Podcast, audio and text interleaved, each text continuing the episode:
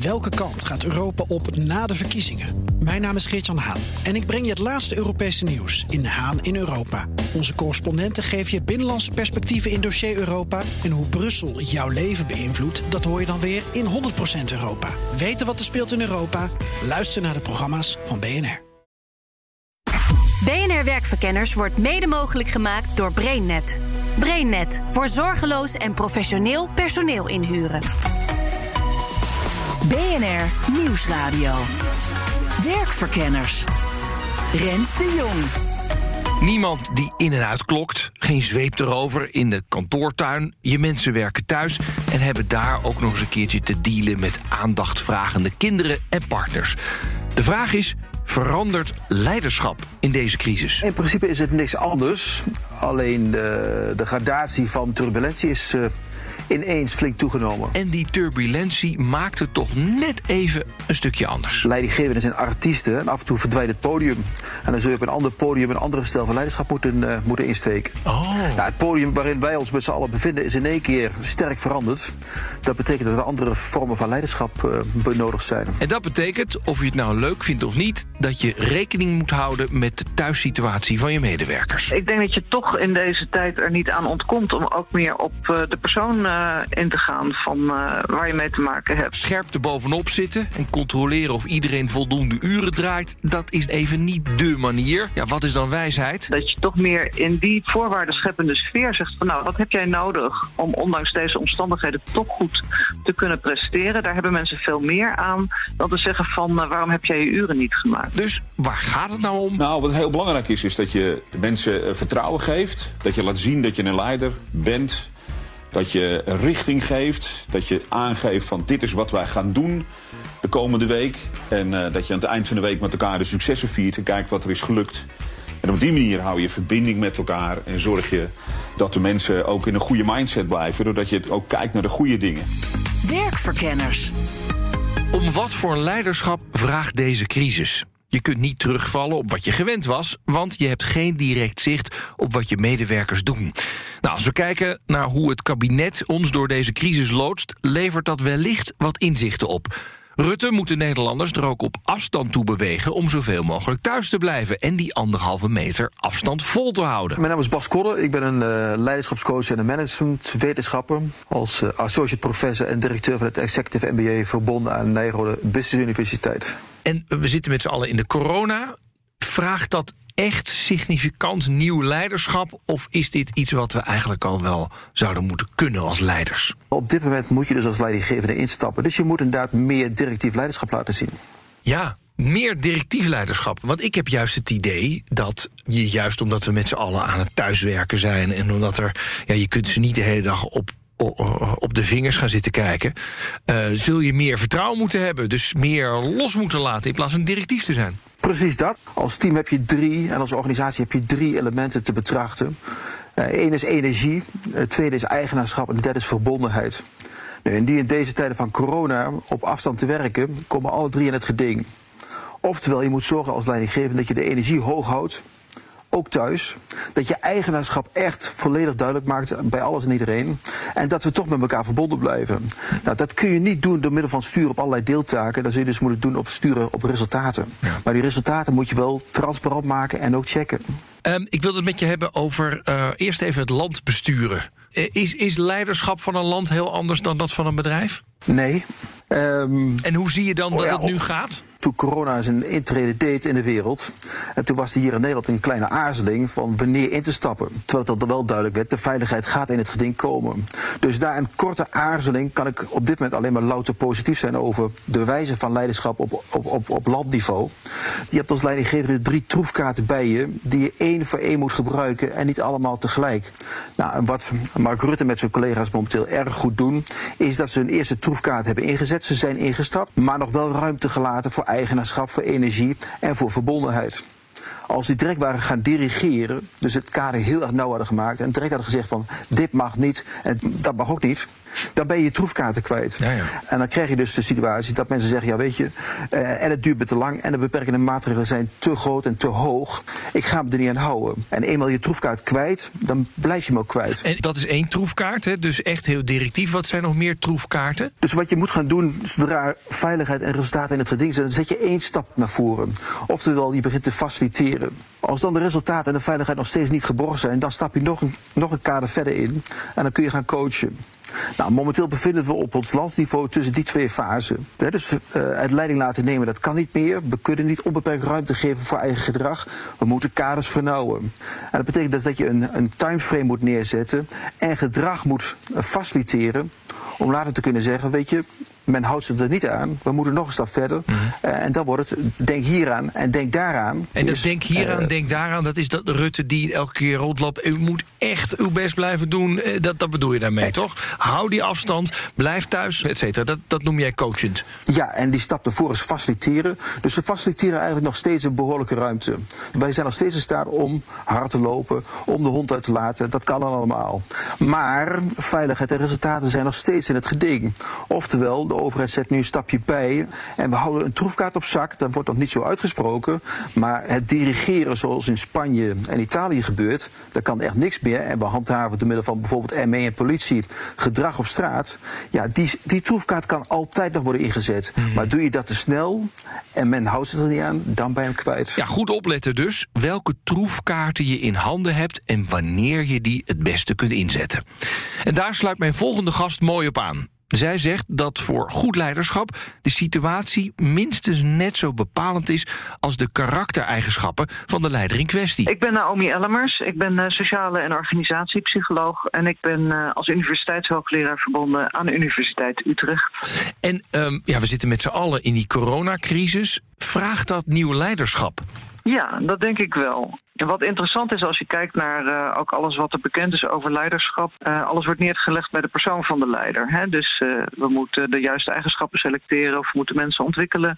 Sommige mensen die hebben charisma en anderen niet. Maar wat je ziet in het onderzoek en wat we nu ook zien... is dat het ook wel heel erg van de situatie afhangt... wie succesvol is en wie niet... en welke eigenschappen gevraagd worden en welke niet. Ik, ik kijk met ook wel een beetje bewondering naar hoe dat dan in Den Haag wordt gedaan. Hoe kijk jij daar als, als leiderschapskenner naar? Ja, ik vind het uh, interessant. Ik moet eerlijk zeggen, ik volg het niet allemaal op de voet, want ik word er zelf ook af en toe onrustig van. maar wat uh, nieuwsdieet, ja, begrijp ik. Ja, wat opvalt en waar ook trouwens in de media wel veel aandacht aan wordt besteed, is de communicatiestrategie. Dus wat je besluit is één ding, maar hoe je dat dus op een goede manier communiceert, dat is ontzettend belangrijk. En dat geldt natuurlijk net zo goed op die werkvloer als in Den Haag. je hebt op de schaal waar we dat nu meemaken, een soort veranderingen die je op korte termijn moet, moet bewerkstelligen, daar is bijna geen precedent voor. Je kunt dat niet op de klassieke manier met wetten regelen en met politieagenten of, of rechters handhaven. Dus je bent echt toch wel aangewezen op mensen hun eigen goede wil, mensen hun eigen overtuiging van, oh ja, dit is belangrijk, dit moet ik doen. Dus daarvoor is communicatie echt cruciaal. En je ziet ook, de, nou ja, dat laat de commentaren ook zien, de keren dat het goed lukt, zijn mensen vol bewondering en is ook ongekend de bereidheid om dat allemaal te volgen, ook los van politieke kleur. En de keren dat er onhandig of onduidelijk wordt gecommuniceerd, dan zie je ook gelijk dat het problemen oplevert. Ja, ja. En, is het dan hetzelfde? Hè? De basisregels die je voor leiders in het bedrijfsleven zou willen zien, is dat dan voor een land hetzelfde of is dat toch anders? Nee, ik denk in essentie wel. Je kan in deze situatie heel weinig uh, afdwingen of opleggen of zien of controleren. Uh, dus je bent toch aangewezen op het uh, communiceren en het overtuigen en mensen zichzelf in de gaten laten houden en elkaar in de gaten laten houden of het goed gaat en of het lukt te doen wat de bedoeling is. Ja, waar doet de aanpak van dit kabinet nou aan denken? Het is net als kinderen opvoeden. Hè? We proberen het dus op deze manier. Als jullie je aan de afspraken houden, dan gaan we dat niet verder opvoeren. Maar als jullie je niet goed gedragen, ja, dan moeten we strenger worden. Je moet plezier beleven aan leiderschap vindt Berry Koeleman. Maar tegelijkertijd voorspelt hij dat deze crisis nog erg lang kan gaan duren. Wat ik doe is, ik help uh, leiders, ondernemers om maximaal succesvol te zijn... en uh, heel veel plezier te maken in hun leven en vooral de, daarvan te genieten. Nou, lekker in deze tijd. De, hard nodig, zeker. Ja. Dus, uh, ik wil even met je kijken naar het land, want dat wordt natuurlijk ook geleid. Passen Ja? die de, de, de goede leiderschapstechnieken toe? Eh, wat zal ik zeggen? Ja, ik denk dat eh, Rutte eh so far so good goede dingen doet. Ik vind dat hij zijn speech goed doet. Je ziet wel dat hij, eh, het is wel heel erg geregisseerd en geoefend van tevoren. Hij zit met zijn handen over elkaar.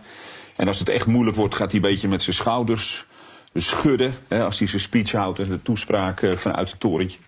Verder vind ik dat hij ons eh, door, door de storm heen aan het leiden is. Wat, me wel, wat ik wel denk, is dat we het slechte nieuws in porties krijgen.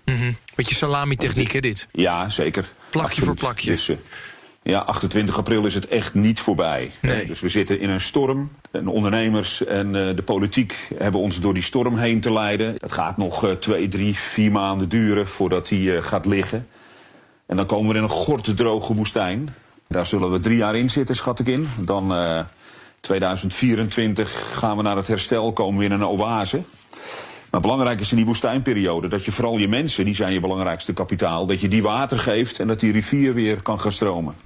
Klinkt heel mooi, de metafoor, maar ik ben heel praktisch ingesteld, Berry. Wat wil je dan dat ik doe als leider? Wat ik wil dat je doet, is dat je me toekomstperspectief geeft. Dat je helderheid en duidelijkheid geeft. Waar gaan we heen? Wat gaan we doen? Dat we duidelijke doelen hebben. En dat je me helpt herinneren, eh, zowel aan die ondernemer zelf als aan het team. We zijn eerder door een crisis heen gekomen.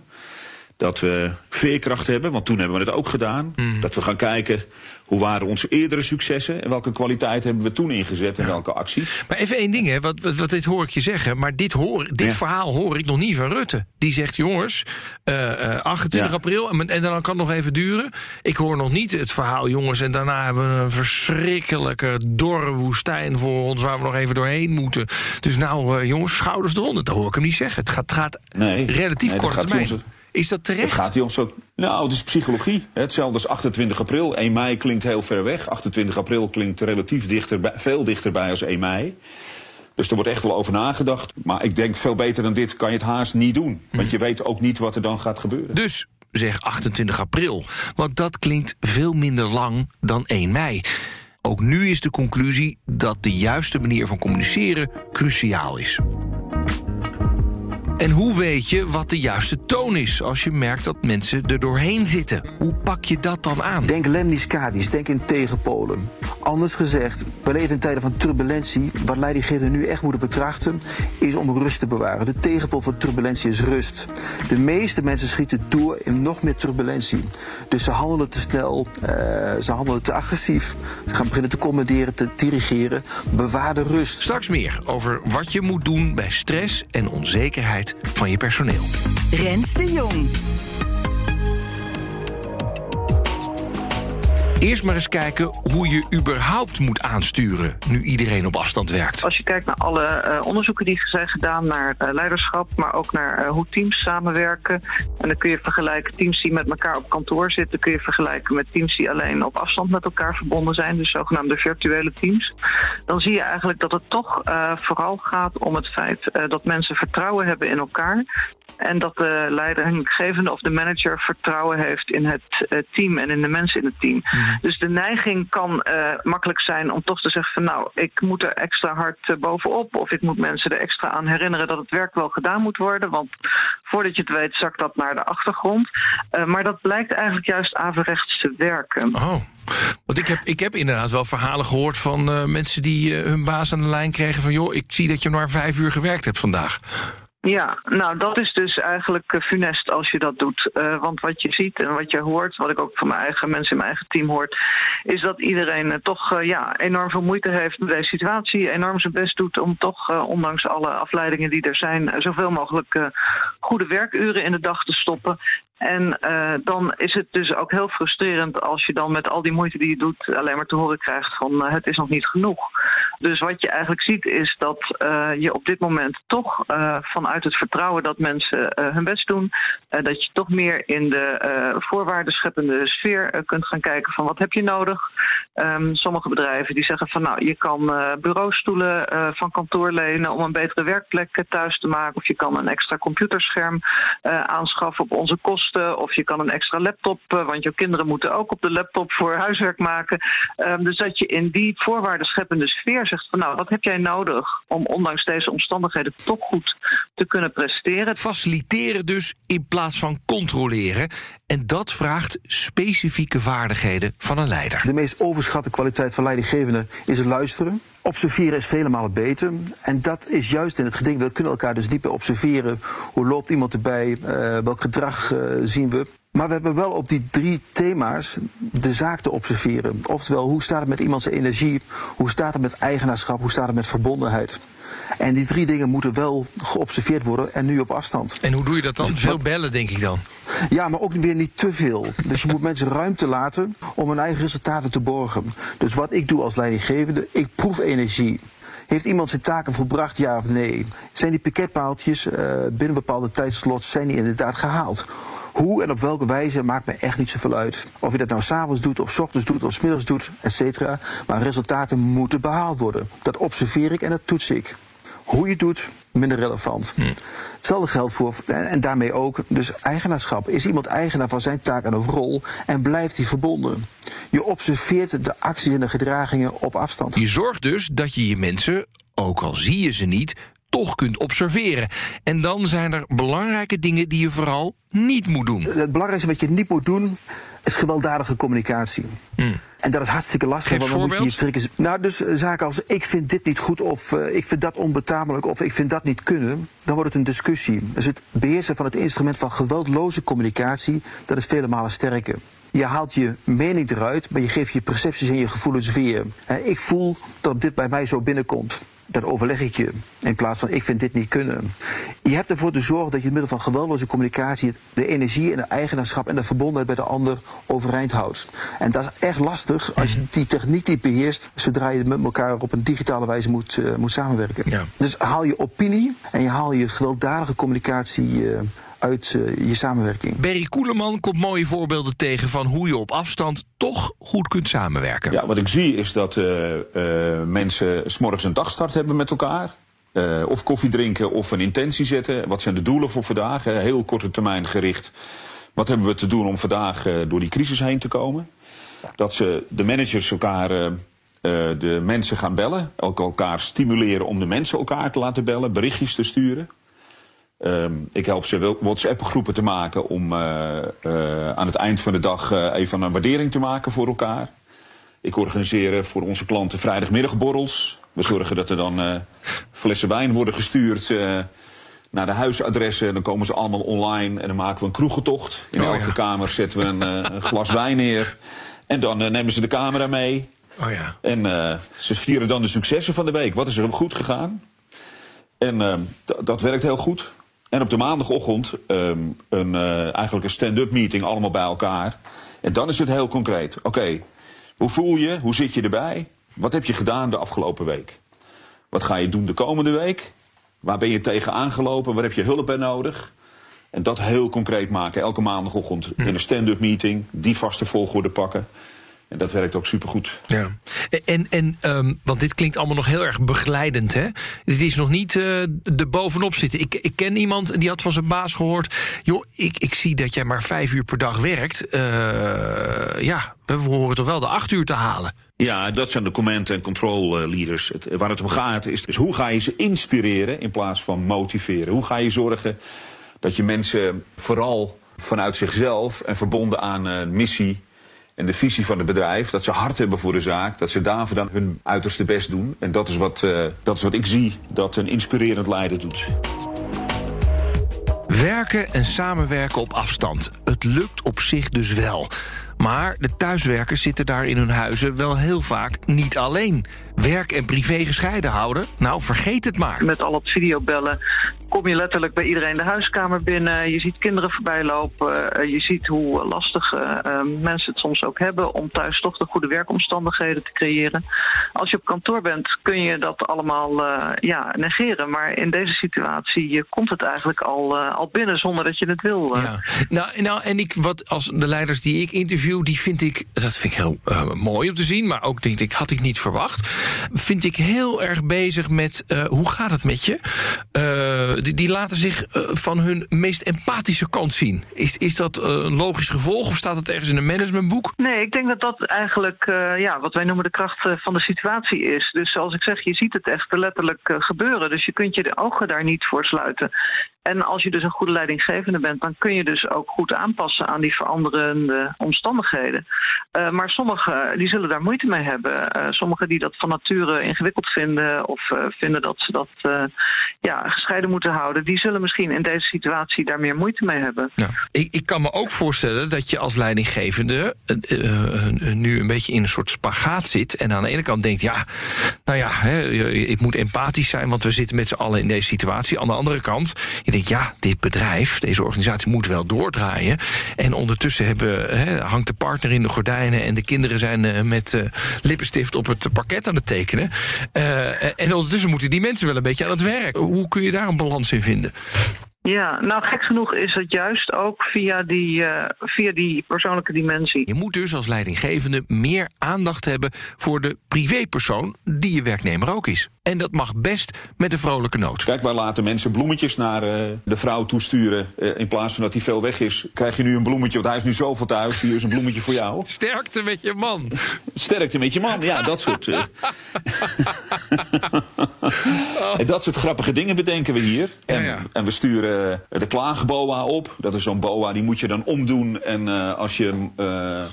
Als je vrouw of je man begint te klagen, dat mag. Maar maximaal een minuut. Maar dan moet je wel eerst even die boa omdoen. En dan mag je voluit klagen. Nou, dat soort cadeaus sturen wij naar de mensen thuis. Uh, dat regelen we met onze klanten dat ze dat doen. Ze krijgen een kaartje. Ze krijgen een leuke waardering, handgeschreven thuis gestuurd. Uh, een reep chocola. Uh, als we echt goede succes hebben gehaald, dan laten we een fles champagne sturen eind van de week. Want het gaat echt over, maar vooral dat je ze mondeling vertelt van wauw, dat heb je weer goed gedaan. Fijn dat je bij me werkt. Fijn ja. dat je je zo inzet. En dan gaan die mensen echt wel die productiviteit halen, geloof ja. mij.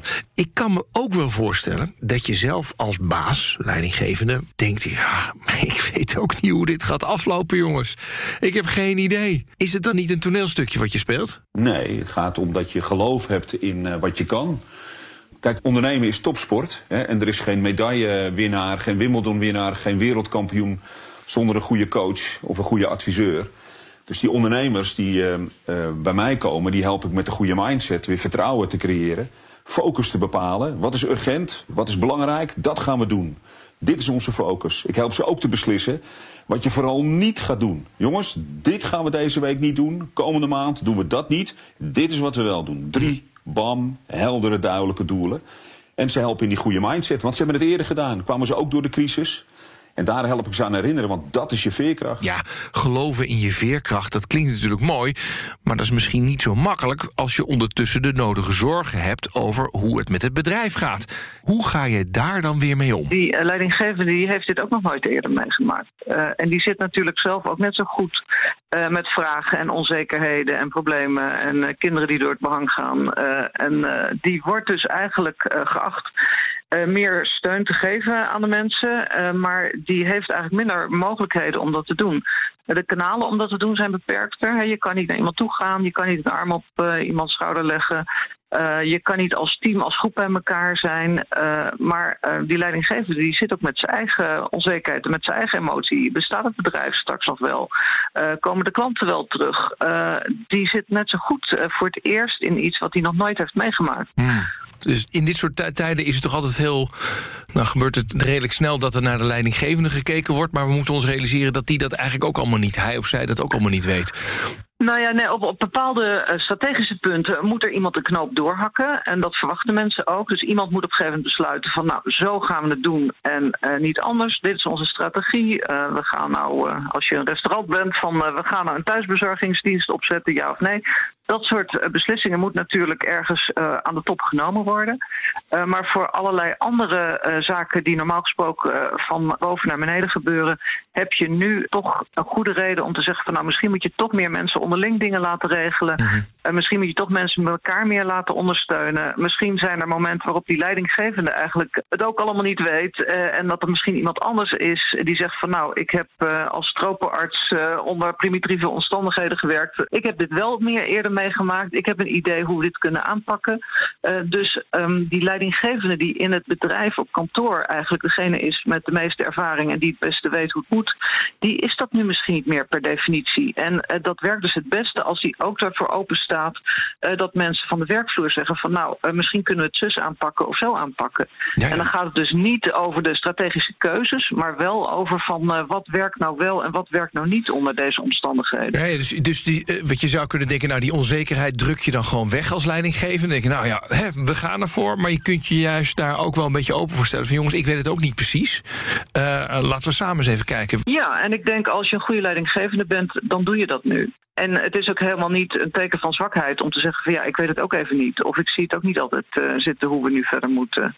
Leidinggevend is ook maar een mens. En uh, dat geldt zeker in deze omstandigheden. Ja, je bent ook maar een mens maar wel een mens met een hele duidelijke missie. Als leidinggevende van een organisatie heb je maar één opdracht en dat is overleven. En dat kan in tijden van turbulentie en neergaande resultaten hoogstwaarschijnlijk niet met z'n allen. Dus er zullen inderdaad maatregelen getroffen moeten worden om de organisatie en daarbij ultiem verantwoordelijk voor uh, hier doorheen te trekken. Ja.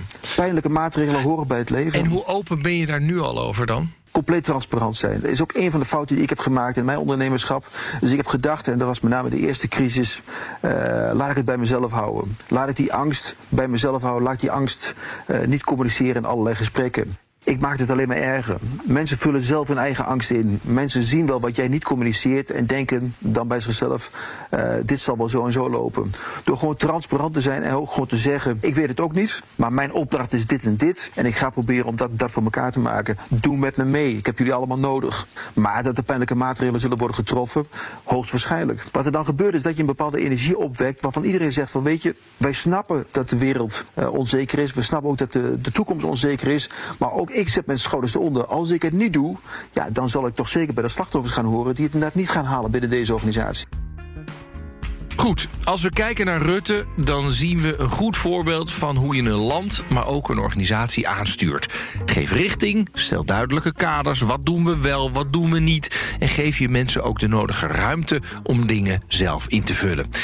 In deze tijd ontkom je er niet aan om ook aandacht te hebben voor de thuissituatie van je medewerkers. Berry's advies: doe dat met humor. Kijk vooral hoe je mensen thuis zo goed mogelijk kunt laten functioneren. Faciliteren dus, niet controleren of en wanneer iemand nou zijn uren maakt. Maar natuurlijk kun je wel in de gaten houden of resultaten worden behaald, want dat is ook in het bedrijfsbelang. En over dat belang gesproken, gaat het niet goed met je bedrijf? Wees daar dan ook eerlijk over. En weet je het zelf ook niet helemaal meer, dan mag je dat ook uiten. Wie weet staat er iemand op in je team die wel weet wat er moet gebeuren. Sta daar dan voor open. En we zitten dan misschien nog wel jaren in een gorddroge woestijn, zoals Berry voorspelde. Maar, dat beloofde hij ook, ooit komt er weer een oase. Laten we ons daar aan vasthouden. Dit was Werkverkenners voor deze week. Volgende week dan krijg je weer een verse op dinsdag om half vier. En in je podcast-app kun je hem op ieder moment terugluisteren. Tot de volgende keer. Dag. BNR Werkverkenners wordt mede mogelijk gemaakt door BrainNet. BrainNet voor zorgeloos en professioneel personeel inhuren.